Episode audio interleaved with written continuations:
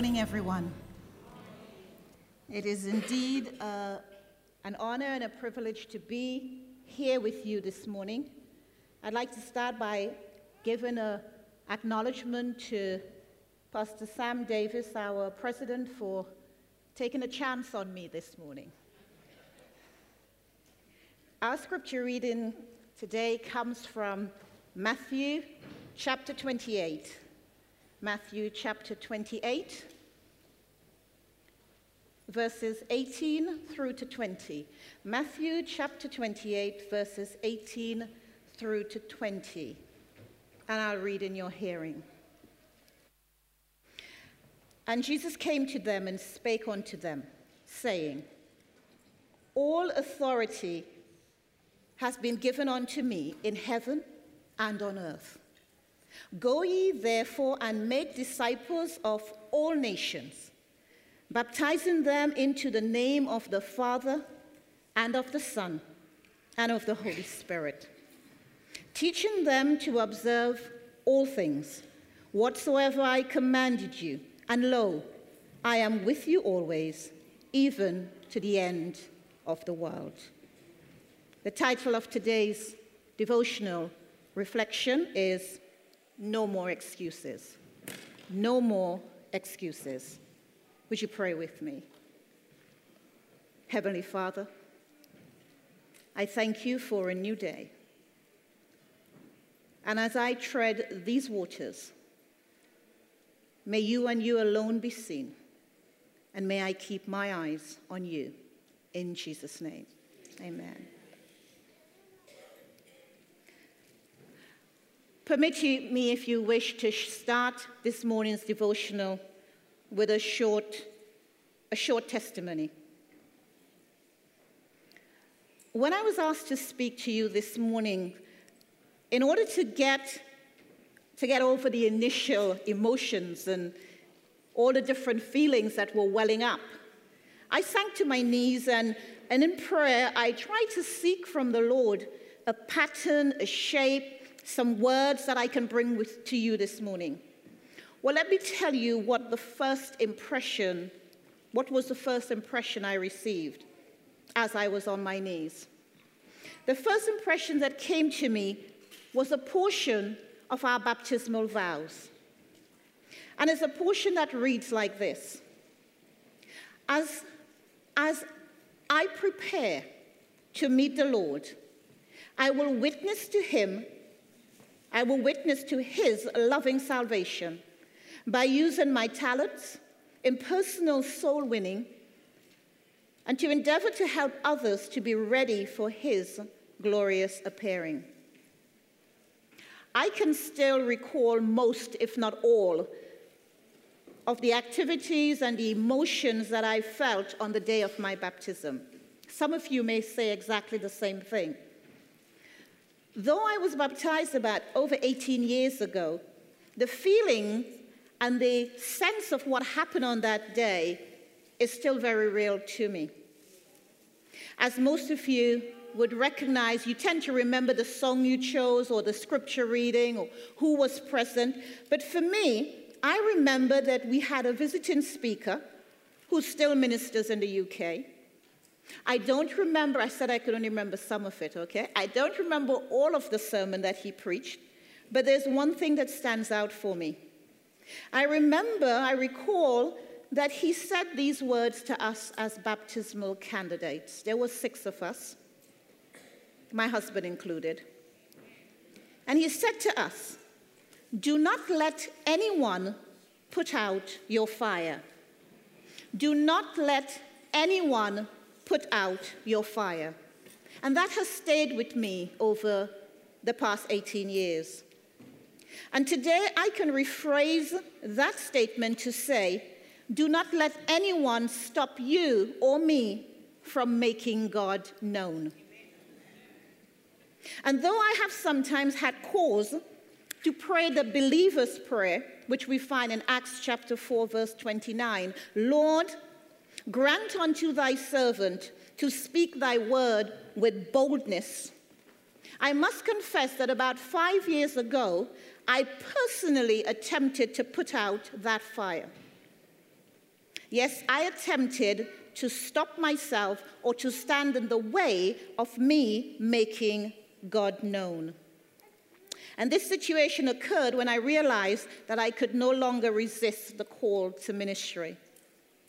I tried sharing the call with a number of individuals, expecting them to say to me, No way, just don't go down that path. But instead, each one that I spoke to in turn, family, church members, everyone who I knew and who I happened to had a chance to talk to, they each in turn took whatever necessary action there was to ensure that this consuming fire that was now welling up in me would not go out. They stepped out and pulled out all the stops to ensure that I got to Newbold College to study and move everything out of the way to make it possible. In other words, each one of them removed all my excuses. So, what do you do when you have no more excuses? Well, I'm standing here today to show you what you do when you have no more excuses. Our scripture reading today came from Matthew 28 18 to 19. And there are some bold ones among us this morning, both here in the auditorium and on the other side of the internet if we're connected outside. And they would read this text in this manner. From verse 18 and Jesus came to them and spake unto them, saying, All authority had been given unto me in heaven and in earth and on the earth. Go ye therefore and make. See, many of the brave ones will continue reading and say the words I hear you calling out. But what we would have failed to recognize is that some among us had stopped reading. Some among us, when they got to the point that says, All authority has been given unto me in heaven and, and on earth, go, they would have stopped. Why would that have happened? I will share with you now that the reason why they may have stopped reading is because they would interpret this text a little bit different to many of us. Some among us may actually say of Jesus, Lord, all authority has been given unto you. All authority from heaven and earth has been given unto you, Jesus.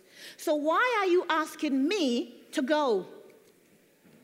Lord, how is it that everyone around me is so enthusiastic about knocking on doors, about handing out literature, and they do not even realize that I am frozen on the spot and I am rooted into the ground with fear? How is it that so many people can just get up and march out into the town center and different places and, and let others know who you are, but I cannot do it?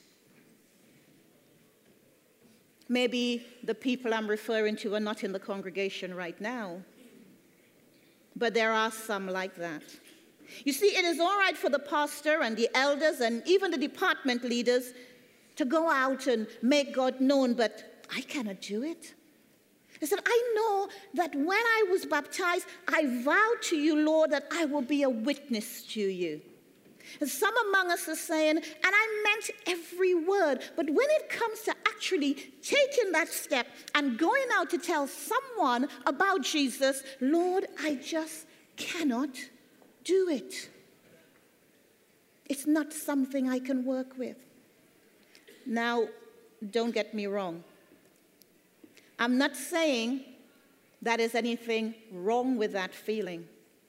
We're just facing the fact that not everyone is brave enough to step out there and make God known. Do I have anyone in here like that today? You see, a vast majority of people start with that fire and that fire keep going. But for some, they slow down. Let me talk to those timid ones among us for a moment. Everyone else can listen, but let me just talk to you for a moment. You see, I understand that you have a struggle to share God's words. But I want to say to you that today, this year, at camp meeting, all your excuses will be taken away. I am confident that your excuses for not going out there will be taken away. Because I know you might have come in and said, well, okay, fine, I'm all lifted up and I'm all fired up and I'm ready to go, but is there a template I can follow? And is there a list of words and I just have to fill in the blanks? Lord, can someone just give me a statement that I can use? Because when I open my mouth, nothing comes out. Do I have to be on message all the time? Can I be radical in the way in which I make God known? What I want to say to you this morning take heart. Take heart because when you leave this week, this weekend camp, um, camp meeting, you will go away much more confident. I believe in the, by the name of Jesus that that would happen. You see, an excuse don't feel like you're being cornered when you say an excuse, because an excuse can be defined as putting forward a defense or a plea for either doing something or not doing something. And there's usually a reason behind it. And it might sound a little bit blunt, but that is the reality of it. And until those of us who feel brave enough face the reality that you need some help, you will never move. And we'll go off and leave you behind. And that's not what Jesus asked of us. So, if you can relate to the above statements I just made, let me right now encourage you to take heart. Because in 2 Timothy chapter 1 and verse 7, we read, God did not give us a spirit of fear, but of power and of love and of self control. In Philippians 1 6, we also read, And I am sure of this, that he who began a good work in you will bring it to completion on the day of Jesus Christ. Take courage, stand strong. No matter how timid you feel, be conscious of the fact that God is the one who put that fire in you in the first place, and He will keep it going. Just turn your eyes upon Him.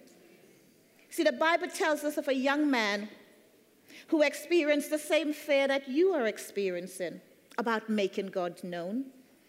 And that man had heard, this young man had heard the message of salvation in his home from being very young. His name was John Mark having a Jewish and a Roman name, John is in Jewish and Roman, and Mark or Marcus is in Roman, it gives us a sense of the inheritance that John Mark was born into. The affluence and the area in which he lived, and the fact that their home was large enough that his mother often opened the doors so that everyone can come in and have worship in their house.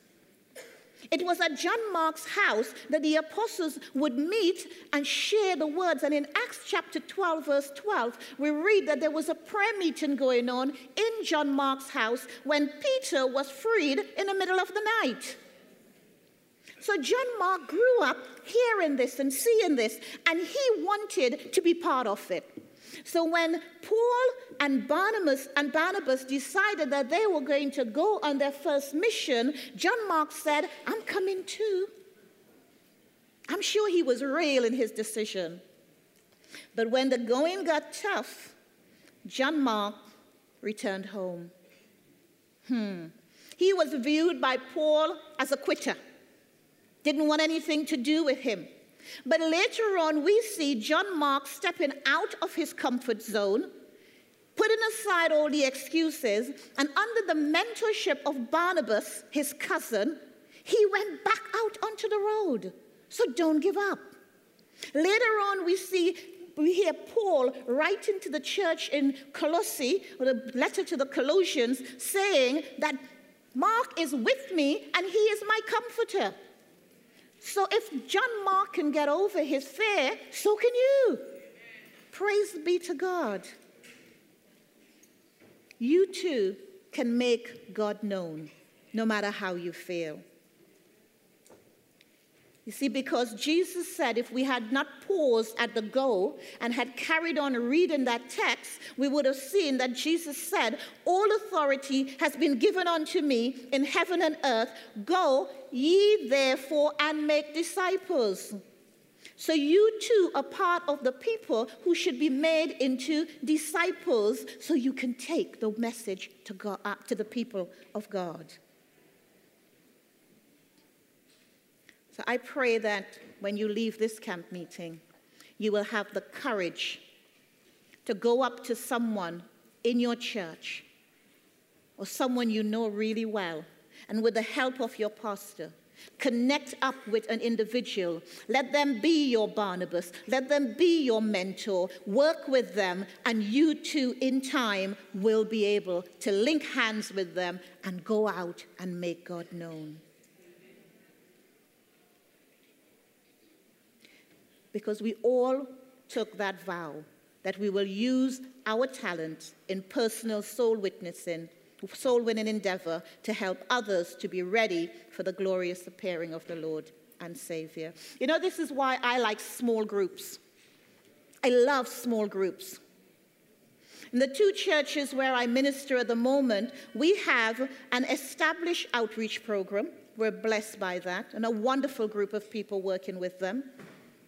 We have on site a community program that has been adopted by our church board for insurance purposes, but it's a community group that comes in and operates within our church. And we have four small groups. It did not take much for us to, when it's mentioned to the others or to the members, how about small groups? They rush to it because people are comfortable in small groups. I personally lead the small group that is the furthest away from our church area. And when I meet with this group, I share with the folks listen, as we search the word, as we learn with each other, I need you to make some notes. And the notes that you, you record should be written in such a format that later on you too can go out and have the same study with someone else. That's what should be done for us if we are timid. But what about the rest of that text? What about the rest of our scripture reading? If you are one of the people who uh, who's a bit nervous about the go, then you're not ready to make disciples. You need someone to make you a disciple. If you're one of those people who are timid, then you're not the one who's going to arrange to get someone baptized, and you're not the one who's going to teach. But the rest of that text, the back end of that text, it says, And lo, I am with you always, even unto the end of the world. That includes every one of us, brave or timid. No one is exempt. So, what we're seeing here is that even if we cannot hold on to the front end, we can grab hold of the back end of that great commission and ride with the wave that Jesus is coming again soon. Because as long as there is a need for men and women to hear the message of salvation, Jesus is walking alongside us. Each one of us have companionship. This is the same Jesus who have all authority of heaven and earth, and he is our personal companion. Where is our excuse?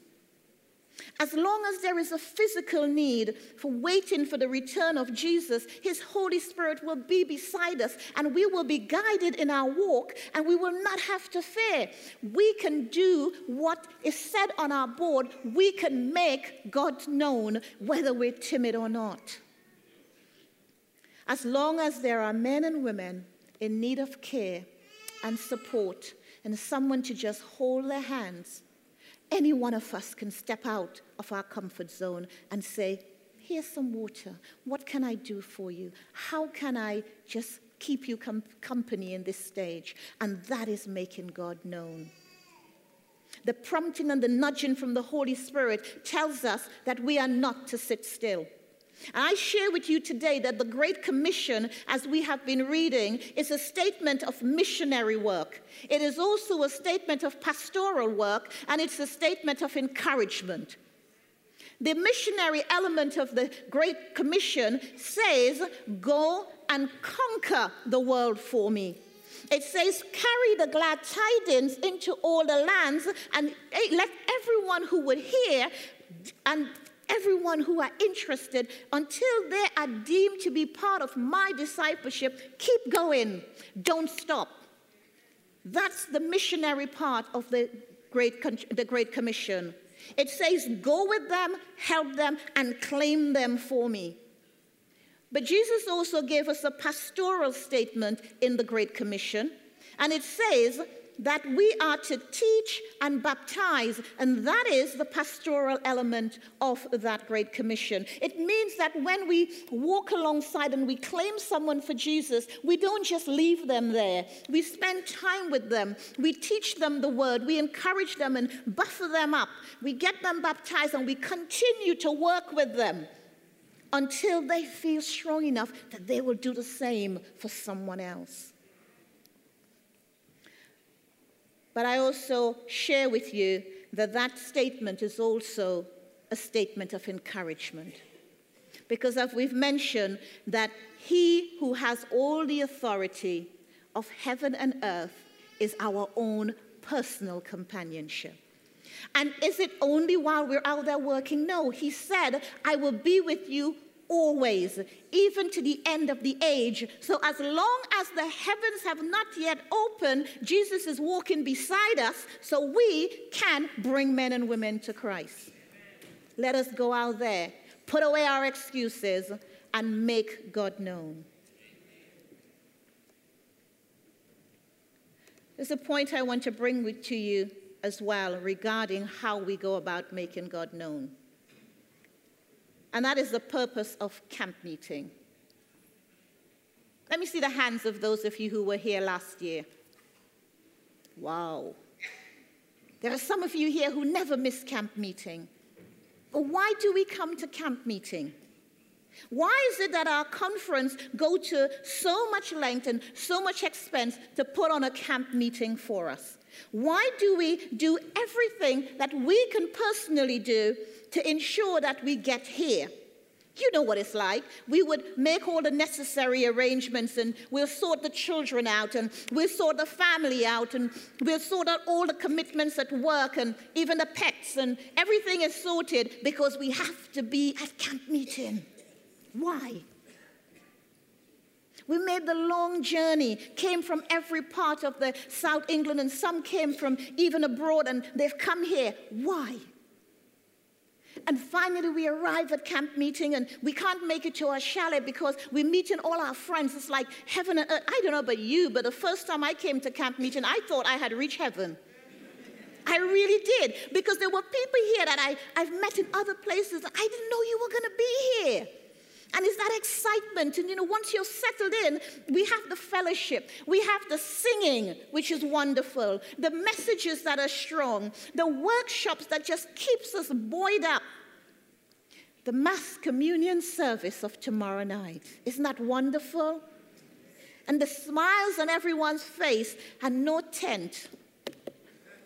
I don't know about you. I, For years, I thought camp meeting was to do with being in a tent, and I didn't come because of that.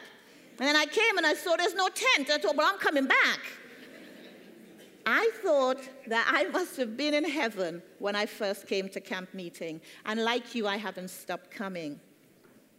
My friends, as much as all of these are blessings of camp meeting, may I share with you that it's not the only purpose of camp meeting. this excitement that we experience, this mountaintop feeling that we go through, it is not meant to end when we drive out of the gateway. The pen of inspiration has listed a number of clear reasoning as to the purpose of camp meeting. It's been going on for quite a long time. But what is also mentioned in Testimonies to the Church, Volume 6, is that by engaging in work at the camp meeting, all may be able to learn how to work successfully, wait for this, back at their home churches. We have come here to fellowship, to connect, to be with each other so we can learn how to do exactly that back at our home churches. Camp meeting does not end on Sunday morning, it continues until we come back the following year. It is aimed to give us practical elements of Christian service. Camp meeting is also mentioned in that same manuscript aimed at the household of faith. It says that God has committed our hands to a most sacred work. And we need to meet together like this to receive the instructions that we may be fitted to perform that work back at our home churches. So, this week, while we have so far been equipped with messages of prayer for our churches early morning and prayer for our marriages, we've been able to share how to pray for our children. We've had instructions on good health, no excuse now. We have had an, more information about how to connect and be part of our global mission. More excuses have been taken away. And there's still more to come. It's not finished as yet. I share with you again when you leave camp meeting this week, you will have no more excuses. No more excuses. You'll be brave enough to step out there and make God known. So, what are you going to do? What am I going to do now that our excuses have been taken away? We now acknowledge that among us there are brothers and sisters who are a little bit fearful. For whatever reason, they're a little bit timid to step out the door, to knock on the door, to say to someone, Jesus is Lord. But we also recognize that those of us who have a little bit more boldness in us have that duty to come alongside those individuals and carry them arm in arm as we teach them how to make God known. We've also learned that the Great Commission is not just a few words that sits at the end of Matthew chapter 28, but they are in fact a statement of missionary work. The Great Commission is a statement of pastoral work, and it's a statement of encouragement to encourage us, to let us know that we are never alone in God's work. We've also established that one of the many objects of camp meeting is to fit us for work when we get back to our local churches. So, what will be different for us at camp meeting 2014? What will that look like when we get back? You know, we often ask questions of God. Say, God, I'm in this difficult situation, and uh, what can you do to help me move forward? We say, Lord, this incident shouldn't have taken place. I know it might have been my fault, but what can you do to help me fix it? And others ask questions such as, Where is God when all of these things are happening to me? We ask questions of God and to God. But what will happen when the table is turned and God asks questions of us? What will our answer be? My friends, when God asks us, brother, sister, you were at camp meeting 2013. What have you done in that past year? We're now camp meeting 2014. How have you made me known over the years? What will our answer be? Now that we know that most of our excuses are already taken away, and even more will be taken away as the week continues, and the Lord comes up to us and asks of us the question, My child, how have you reached others on my behalf? What will our answer be? And what if God happened to turn up at our churches at 9:30 on a Sabbath morning? Lord help us. How many of us will be there to answer these questions from him? He's always there, you know. But I'm using my baptized imagination to say that he now opens our eyes and we can physically see him sitting there. What will our answer be? What if he turns up at 7:30 on a Wednesday night and he asks the same question of us? What will our answer be? When our excuses are taken away, it means that we have to get up and take some action. I will take a few minutes just to share with you that I know there are times when we cannot.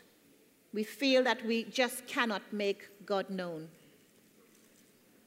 I had a situation like that last year at camp meeting time. I tried to get to camp meeting every year, but last year I couldn't. Had to make a trip to the Caribbean. The year before, I made a trip to New York. My brother had passed, and I went away to New York excited to make God known. Because even though I'm the youngest in my family, in my mother's household, I am the minister. So you can imagine all the family members are saying, Maureen's coming, she's a pastor, she will lead the funeral service. So I went over to New York with the rest of the family and we gathered together and his friends came in. My brother was not in church. His friends came along and everyone had a number of different sort of um, ideas about what it means when someone dies. And I said, Lord, give me the courage to make you known in this collection of friends and family. And I give thanks to the Lord that He did indeed give me the courage to not just arrange my brother's funeral, but to preach at my brother's funeral. And to be able to share with those around us that my brother is not in heaven, but he's sleeping in the earth. And when Jesus comes, he will call him. And no matter how we know he lived his life, we do not know what happened at the point of his death. So it's not up to us to decide whether he's going to be saved or not. I was able to make God known to my friends and my family and say, Jesus is in control. And I gave thanks for that. We returned home, and it wasn't long before a call came that our stepmom had passed. So we had to make a journey to the Caribbean. And there, once more, praise God, they're from a different faith. And I was able, by the grace of God, to stand at the point of giving tributes and make God known to a group of people who believe that Jesus will come secretly.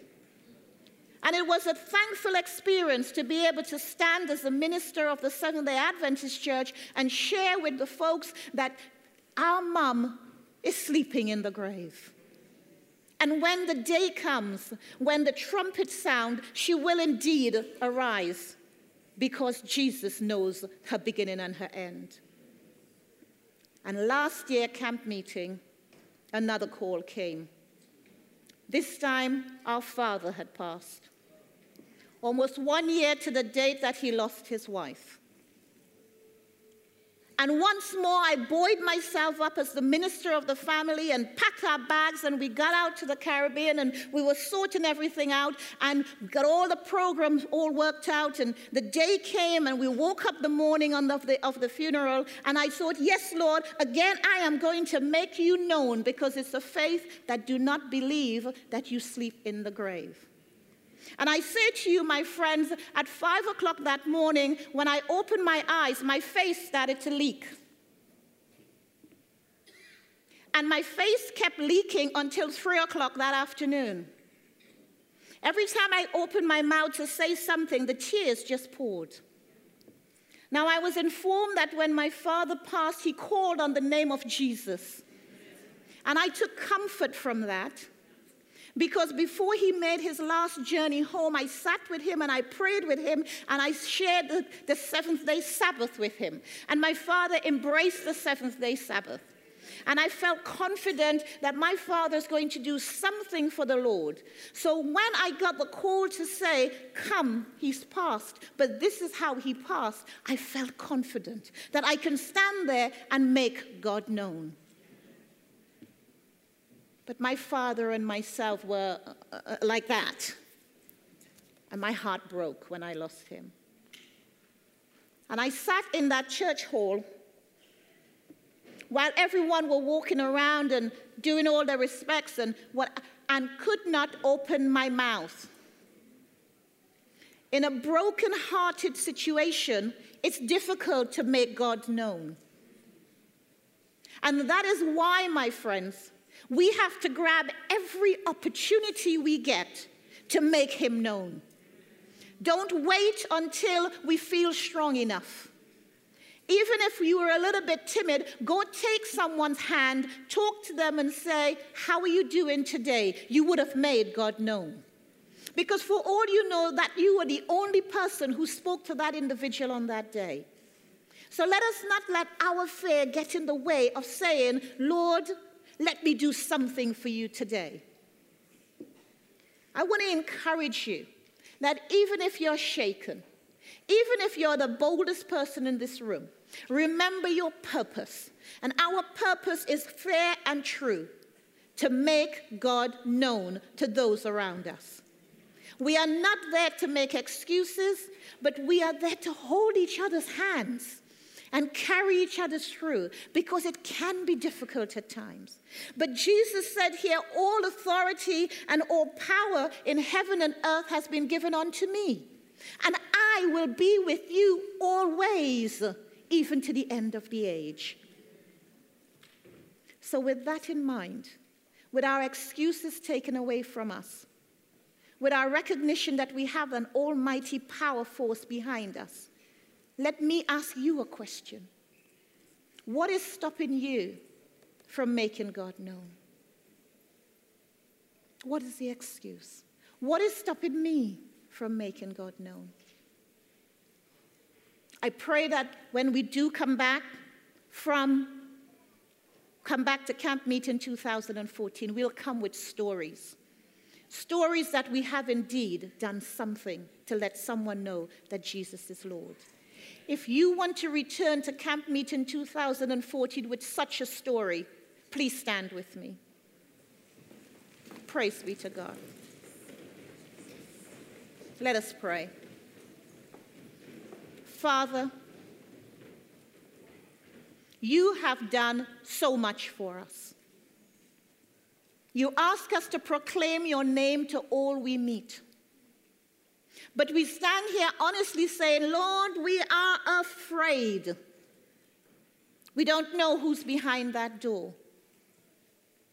For, so, for those who are listening and those who are here, I ask, oh God, that you will give them the power and the boldness to make you known in this coming year. And for those who have the strength to step out, I ask that we will keep our eyes focused on you so it's only you others will see when we say there is a God who cares. Bless us to this end, we pray. In Jesus' name, amen. God be with you.